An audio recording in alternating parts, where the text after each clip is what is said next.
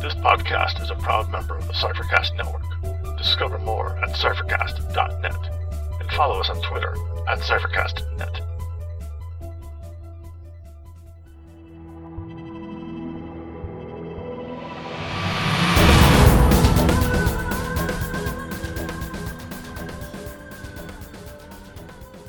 Welcome to Incantations, an Invisible Sun podcast. I'm Scott, And I'm Dave. And we'll be your guides along the path of suns. Today we sing one spell. With You Were Always Someone Else, we talk about the potential sports or competitions for vislae. Join us on the path of suns, and we may uncover a secret or two.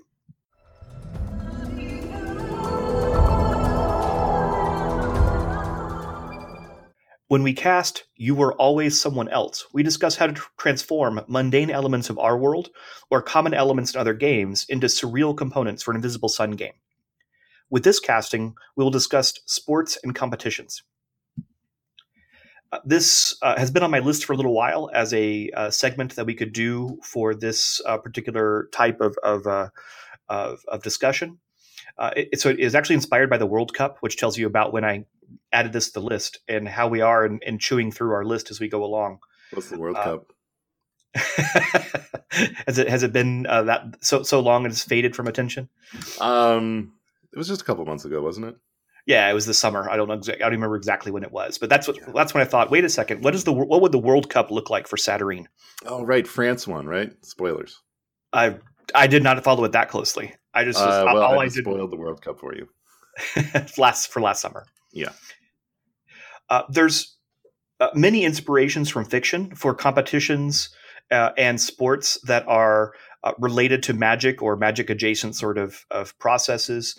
Maybe most famous, famously, uh, Quidditch from Harry Potter is sort of a magic game, though it's very limited in its application of what magic is useful during that game itself.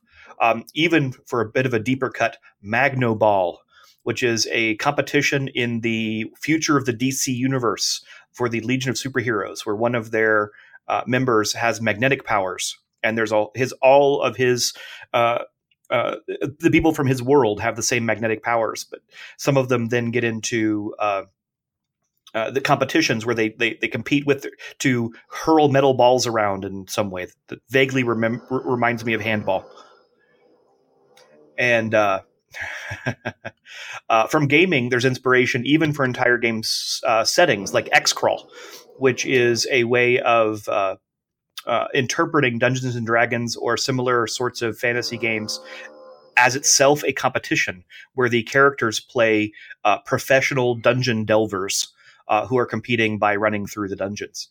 So there's some inspiration to draw from, and I'll I'll some more examples as we go along. X crawl, like, what is that an in world game or is this like a organized Dungeons and Dragons thing? Um, it is a setting that has been for, I believe it's for third edition D and D. It may have had its own system, and I- and now I think it's even being developed for Dungeon Crawl Classics or as a okay. parallel system to Dungeon Crawl Classics. And in X Crawl, it is uh, you play characters who resemble the sorts of characters you'd expect from Dungeons and Dragons or Dungeon Crawl Classics. Um, and but it's framed as a televised competition maybe like the the Running Man, where okay. uh, you have teams who are competing to to go through the dungeon, fight monsters, avoid traps, and the like. But there's a metagame going on at the same time as you're trying to foster your popularity. So there's a little bit of pro wrestling, a little bit of Running Man, and a little bit of D and D all mixed together. Cool. Uh, but before we get in, into more examples, I thought it is useful uh, to think about what the essence of sports and competition are, because if you want to make something surreal, again, as we've done in the past, we want to identify what the essence is, so that either we can exaggerate that essence or we could subvert that essence, uh, which will will make that element of the game uh, surreal. In at least that's the aspiration. So it's hard sometimes to think about what is the essence of even just taking sports. Um, it's not necessarily a physical activity. Uh, uh, I, I, I live in the south or southwest, and so one way you can uh, be sure to annoy people is to say that uh, uh, NASCAR is nothing more than unair conditioned video sports. Uh, that it has all the physical characteristics of Le- League of Legends, except air conditioning. and this suggests that people think of sports as being a physical competition that relies upon, uh, though in, in NASCAR, uh, de- dexterity and uh, uh th- that sort of ability. But I would imagine stamina comes into play there too. Uh, that's the air conditioning part. Um, uh, League of Legends, you could say, is an esport, and it you know you could imagine if you just turned off the air conditioning, having similar conditions and long series of matches might test your stamina. Uh, so it's, it's kind of hard to come up with an, an, essence, though, even if we typically think of the essence of sports as being a physical competition that, re- that relies on stamina, endurance, strength, dexterity, and the like. Uh, but there, we, we do have these edge cases where it's not everything is like uh, soccer and football and other sports where, where all of those components are uh, present, but instead some of them are uh, rely more on dexterity, like bowling as a sport. Uh, or in in a phenomenon that still baffles me to some degree, I was at a restaurant last night and ESPN was airing poker, apparently as a sport. Uh, that's even harder to to justify than NASCAR and League of, League of Legends for that matter. But it is certainly a competition. So we could we could that's one of the reasons I wanted to kind of abstract away from sports um, to a broader category of competitions. And the goal I think of it's competition useful. is basically to uh, celebrate the victor and humiliate all the losers, right? Through some sort of structured rules, which uh, some would hope would provide uh, a sense of fairness, so that there is some sort of skill or strength that is demonstrated by the victory. Mm-hmm. Uh, we don't, for instance, have televised craps because that's just rolling dice and either getting lucky or not getting lucky. Uh, you might be able to do probabilities in your head, but still there's very little association with the capabilities of the player and the outcome of the game. Uh, this is the debate over poker. Uh, it is it, it, the advocates for poker will say that it is a game of strategy. That while there is a heavy dose of randomness in it, the, the key to being an excellent poker player is how you use what you get randomly over the long term to uh, build up a, a you know pile of winnings or something like that.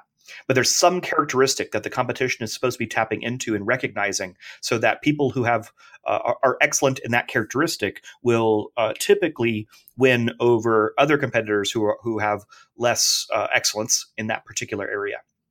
Yeah i mean if if poker was just random then I could go join a poker tournament and have just as good a shot at winning the whole thing as anybody else there, which definitely isn't the case. Right. You would it'd be very unlikely to ever see repeat winners. Uh, and you, in fact, you'd be very hard. You, you would expect the winnings to turn over completely tournament to tournament. But the ability of some people to go into tournaments and reliably, if not win the whole competition, reliably do very well in the competition suggests that there is something about skill and some sort of excellence that is t- recognized by the rules that allows people t- who are skilled to consistently win. But this isn't a poker podcast, so what are we what are we going to talk about when it comes to vislae sports and well, competitions? We, well, we have to adapt this to Invisible Sun. So the excellence that we're trying to recognize is magic. Uh, the one thing that before we get completely away from this more abstract discussion into our discussion of specific examples, uh, one aspect of the of the setting we have not discussed much that would be relevant here is the noosphere.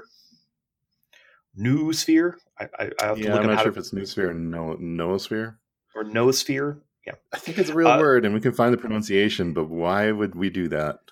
It it actually is a real world word in the sense that I mean I guess any word is real once it's used you twice. Know what I mean. But yeah, it, there it is a reference to some external source, um, which I've only begun to dig into, and that might be an interesting segment for the future. Though it has some sort of sketchy associations. Um, so I uh, will want to dig a lot deeper before I say anything on the subject.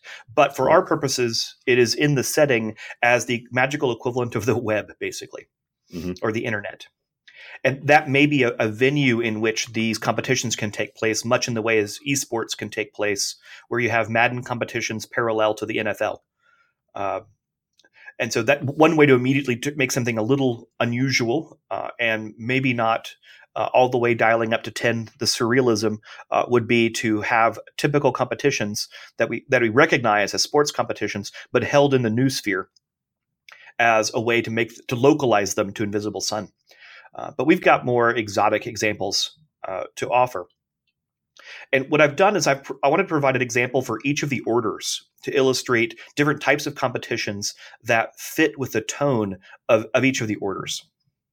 And I'll go through these. I think this is well, these aren't quite the same orders in the book, but it's just how I thought of examples.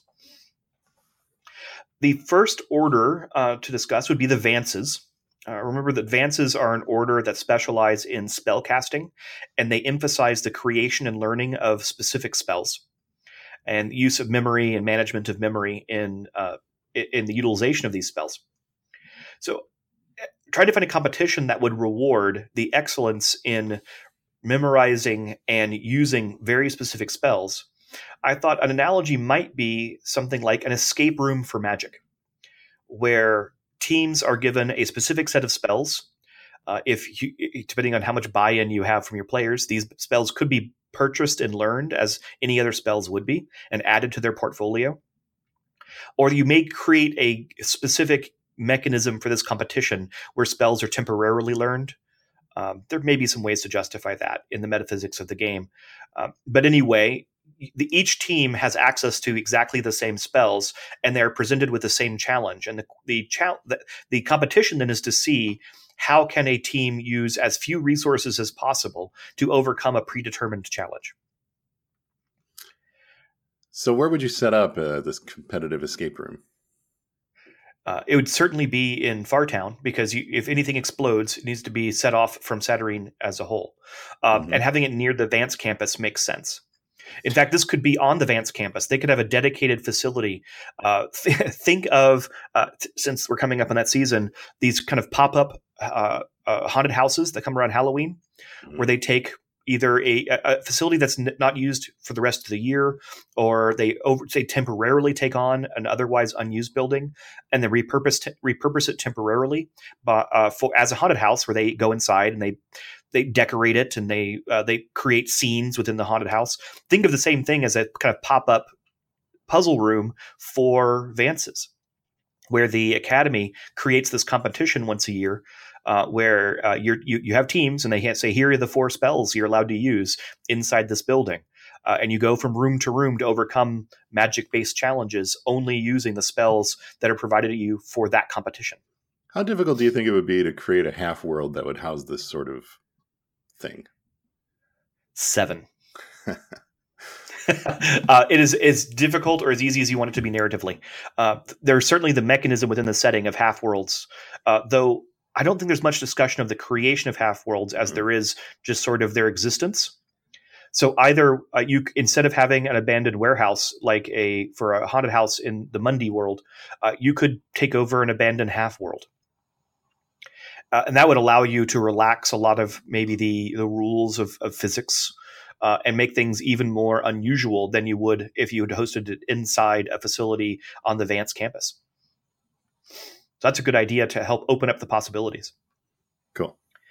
If, if you want an example of this from media, uh, for those who took our advice from a while ago to watch the TV show The Magicians uh, or read the books, though I haven't read the books, so I can't speak to how well this corresponds to the books.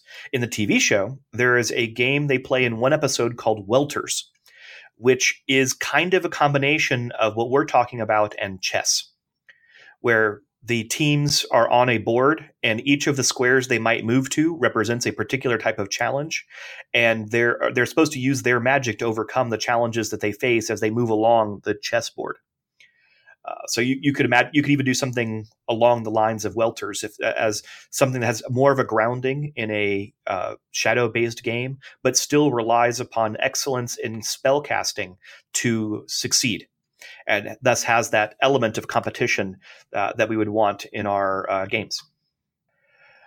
The second order uh, I thought about was Weavers, and this could be relatively simple, so there's no no need to go into a great amount of detail. Uh, imagine in its simplest form, maybe kind of like I mentioned Magno Ball earlier. The goal of this competition is to move a ball down a field, except you can only use your weavings. Here, the so I think an inspiration one or two shots, and then you're going to be wiped out. The, the heart of the competition may be how do you spend as little as possible that is to get the smallest effect of your weaving to accomplish whatever the goal may be. And I, I may be oversimplifying it in this this this minimal orc and pie level case of moving a ball down a field. It could be some other sort of activity where you have two teams competing uh, uh to accomplish a particular goal. But if someone can accomplish that goal by spending one point on sorcery, or they can move the ball ten feet with one one point of sorcery because they figured out figured out a uh, clever effect, that's that's a skill for a weaver yep. is deploying their uh, their threads in the most efficient way possible. Uh, it, it, an example that is clearly not the most efficient way possible for uh, weavers. Uh, my inspiration for this was pro bending from the Legend of Korra uh, uh, cartoon. I don't know if you saw that. It's the yeah, i watched it with my daughter series. Yep, follow up series to Avatar: The Last Airbender. It's an excellent show. I recommend it. And in that show, they they don't necessarily have weavers, but they've got elemental. You might think of them as ele- elementalists, people who control different elements, and teams of elementalists compete to uh, uh, to knock people off. It's almost like dodgeball, except for elementalists. Uh, you could do the same thing with weaving, um, or but you might even have the effect that here's here's a metal ball that you can spin around the the the, uh, the field to knock people off their court, but you can't, and you can cast spells on the ball, but you can't cast spells on the other players. Again, you're trying to put constraints on the weavers to force them to use their imagination as to how they will weave to accomplish an effect and to do so as efficiently as possible. So, three rounds in, it, both teams aren't sitting there having completely spent all of their sorcery and the ball mm-hmm. sitting in the middle of the field. Uh, I bet that would be a problem for the design of this game. uh, uh, but something along those lines, where it's basically competitive weaving, would it could, could be relatively simple, but still something that a uh, a, a Vance would look at and say, you know, this this doesn't make any sense to me. Why is this entertaining to you? Like, oh, look at the efficiency of the weaving. Like, I don't care, just cast a spell. Uh, it just kind of illustrate the flavor of weavers. Yeah, that's cool. I like the efficiency guy there. Uh, the next uh, uh order I was thinking about was the Goetics. And this again might be too expensive based upon the number of the amount of resources players tend to have. It might this might end up being a team Goetic sport, but imagine a summoning team sport. Like it's like soccer but with summoned entities. And so you might have a team of Goetics that specialize in um, summoning from the blue against a team of Goetics that specialize in summoning from the red, uh, and they bring their team in. And it's not that the Goetics uh, play soccer or whatever the sport you want to choose will be. Uh, it is instead the entities that they summon and the skill with which they're able to recruit these players. Uh, as well as their control over those players during the uh, competition, that illustrates their excellence as goetics uh, and, and will help that excellence determine the outcome of the competition. Yeah, it's fun. Uh, summoning up demons just to have them play football. Cool. you could, well, and we have a game model for this already in the form of Blood Bowl. Mm-hmm. Where it's it's not summoning necessarily, but you do we have it. It'd be easy to pull art from Blood Bowl to illustrate this because you have a fantasy competition where demons as well as orcs and elves and other sorts of fantasy creatures uh, basically play football, football in a uh, Warhammer setting, which is to say bloody and violent. And you could, but you, and you could use that as inspiration. Of course, again, soccer is kind of a minimal case. I want to use minimal cases as the examples. You could have more complicated situations or more complicated competitions, but the essence of a goetic competition, I would think, would be summon a an entity or a team and have them compete against the entity or team that is summoned by some other uh, creature. Now that I say that, this sounds like Pokemon. Oh, it really does sound like Pokemon, doesn't it? uh, yes. Uh, yeah, I, am not. I'm not prepared to fully uh, uh, discuss the implications of Invisible Sun Pokemon, but that's kind of what's going on, uh, or would be going on in this particular case if it was just a matter of uh, hey goetic summon your best summon uh, mm-hmm. uh, your you know the person that, that, you know the name of and your opponent will do the same thing and then they fight and will pretend it wasn't very violent no one really got hurt and then after the end of this when one is we'll just say knocked out they'll they'll return to their original realm that is to say their pokeball um, and move along Uh, but it, it, that's that again is, is kind of a minimal case. You could have much more complicated cases. You you could have competitions that are very specific as summon. Uh, we're, we're going to have a summoning competition, and the competition will be based on the the uh, beauty of paintings that are created by whomever you summon. So subjective. Um, it w- oh yeah, it, that would be very subjective. Uh, yeah, imagine uh, what was that show, um, Project Runway, except with Goetics. Uh, like yeah, dressing up angels and demons and or, or having the angels and demons create the dresses. Yeah. I mean, you, you, you could take this in a variety of directions, but with Goetics, since excellence is to be based on what you summon, the trick is a competition where it's not you that compete directly, but instead a competition between who you summon, mm-hmm. where that competition would be determined, at least to some degree, by your your skill in summoning and controlling what you summon. Uh, the last order will be the makers. Uh, this one is also relatively easy. I, I, refer to this as the Great Satyrine Make-Off. Uh, you could imagine a competition about the creation of different items where each season changes the nature of the item that the competitors are seeking to make. You could also include particular changes in the materials they're required to use. So you know, we have a variety of examples of this on television now, from the Great British Bake Off uh, to top i don't know if top chef is still on but something along those lines where they're told you know have a dinner. Oh by the way it has to have this type of fish um, or it has to feature this type of, of spice uh, or, or whatever it, whatever it might be. Um, and so you, you can change either the goals of what has to be created or the materials that have to be used uh, you might have a season to, to give an example of a more surreal case where uh, in a particular competition, all of the competitors are asked to make a knife that cuts through intentions. Uh, and they might, or they might have a, a competition that says uh, you're supposed to create a um, a shield, but it has to be made out of uh, uh, you know dreams of impossible tasks, or that has to be one of the ingredients you use for your shield. And so you just you, you, use the the model of a baking show or a cooking show or a knife making show or any of those sorts of shows but instead it's the it's, it's surreal because of the elements or the goals that they, they uh, of items they have to make. This reminds me a little bit of uh, odyssey of the mind. Oh that that's something i haven't thought of in a long long time yeah because um, i remember I, w- I did the the balsa wood structure thing uh, that competition and that was here are the materials you get. You need to build a structure out of balsa wood, and then you are going to put weights on it and see how much it can hold. Right. Except you can imagine the same thing, except the materials aren't balsa wood. They mm-hmm. are, um, uh, you know, uh, the tiers of um, a, a, of an of a entity from the green, or something like you, something really bizarre. Something that's uh, not uh, very structurally sound. right? Uh, and you've got to figure out how to build that into uh, your structure or your knife uh, or your shield or whatever whatever whatever it is that you are making. Uh, but it, this model make it has a lot of flexibility because all you have to do is change either the object or the ingredients, and you have a new competition. That's how it could be a continuing competition. Uh, that goes that takes us through all of the orders. Uh, of course, there are the apostates, but the apostates hate your silly bougie spectacles and don't care about competitions like this.